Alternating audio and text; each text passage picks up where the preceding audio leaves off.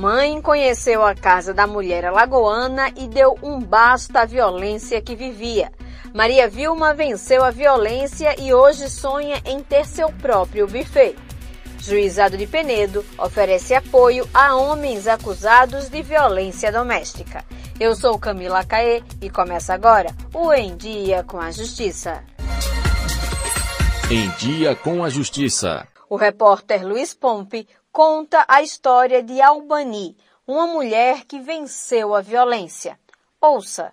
Depois de um relacionamento crescentemente abusivo ao longo de 20 anos, Albanir Bandeira, que tem 41 anos, criou coragem para reagir e hoje se revela uma pessoa feliz. As filhas de Albanir presenciavam o pai embriagado, principalmente nos finais de semana, fazendo insinuações e ameaças verbais contra a mãe, até que surgiu a oportunidade da reação.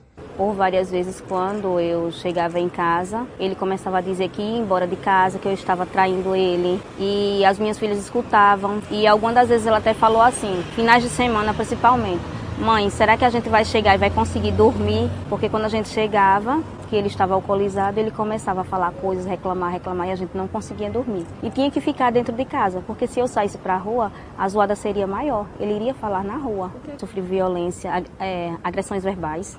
Né? Essas eram muitas. E por uma vez eu fui subir um banco e ele chutou o banco e eu quase estatelei no chão. Eu caí em pé, mas eu iria me arrebentar. E eu falei para ele que aquilo era uma violência. Aí ele falou que não, que ele tinha acertado o banco e não a mim. Com receio dos ataques do marido, Albanir evitava inclusive sair de casa para visitar os parentes. Antes eu era aquela mulher preocupada com tudo de casa. Era a mulher, a mãe, mas nunca a Albanir.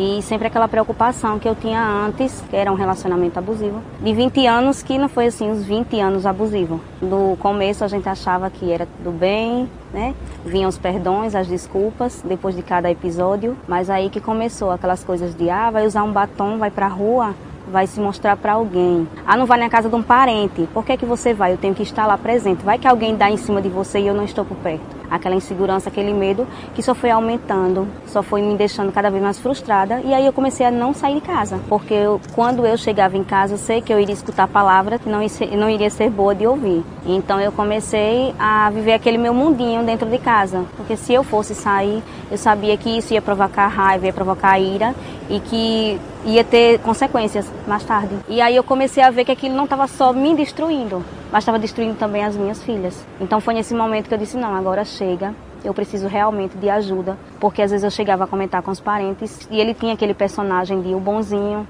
né, o sorridente, o ajudador com os parentes, mas quando era para mim, não. Então eu... Após a assistência da Casa da Mulher Alagoana, que inclusive lhe proporcionou um curso profissionalizante, Albanir passou a encorajar outras mulheres a também reagirem contra a violência doméstica. A Albanir de hoje é alguém que pode passar fortaleza para uma outra mulher. Eu costumo dizer até lá na Casa da Mulher Alagoana que nós somos as mulheres fortes ambulantes. Porque é onde a gente passa, onde a gente vê realmente um relacionamento abusivo. A gente começa a conversar, a gente começa a contar a nossa história. E aquelas pessoas vê na gente que realmente tem condições de sair daquele momento em que ela vive. Maria Vilma, de 51 anos, é vendedora autônoma e sonha em um dia montar seu próprio buffet. Ela é mais uma vencedora da violência doméstica, da campanha Superar é Viver. Ela conta que se cansou de sofrer e denunciou, e hoje vive uma vida feliz. A Vilma do passado não existe mais, porque ela decidiu deixar tudo para trás, deixar mágoas, perdoar, seguir em frente, focar nela, nos objetivos dela, na felicidade, na liberdade, querer estar bem com ela mesma e fazer as pessoas que estão à sua volta bem também, graças a Deus. Para quem hoje também sofre violência doméstica, mas ainda não conseguiu denunciar e sair desse ciclo, ouça o conselho de Maria Vilma. Para não se calar, para não ter vergonha.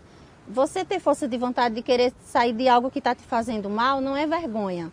É você buscar o melhor para você, a sua liberdade. Hoje em dia você tem apoio de pessoas maravilhosas, você tem apoio do juizado, da doutora Verônica, uma monitoração completa da Patrulha Maria da Penha. Então você não tem que ter medo, você nunca vai estar só. Você vai estar sempre pessoas maravilhosas à sua volta.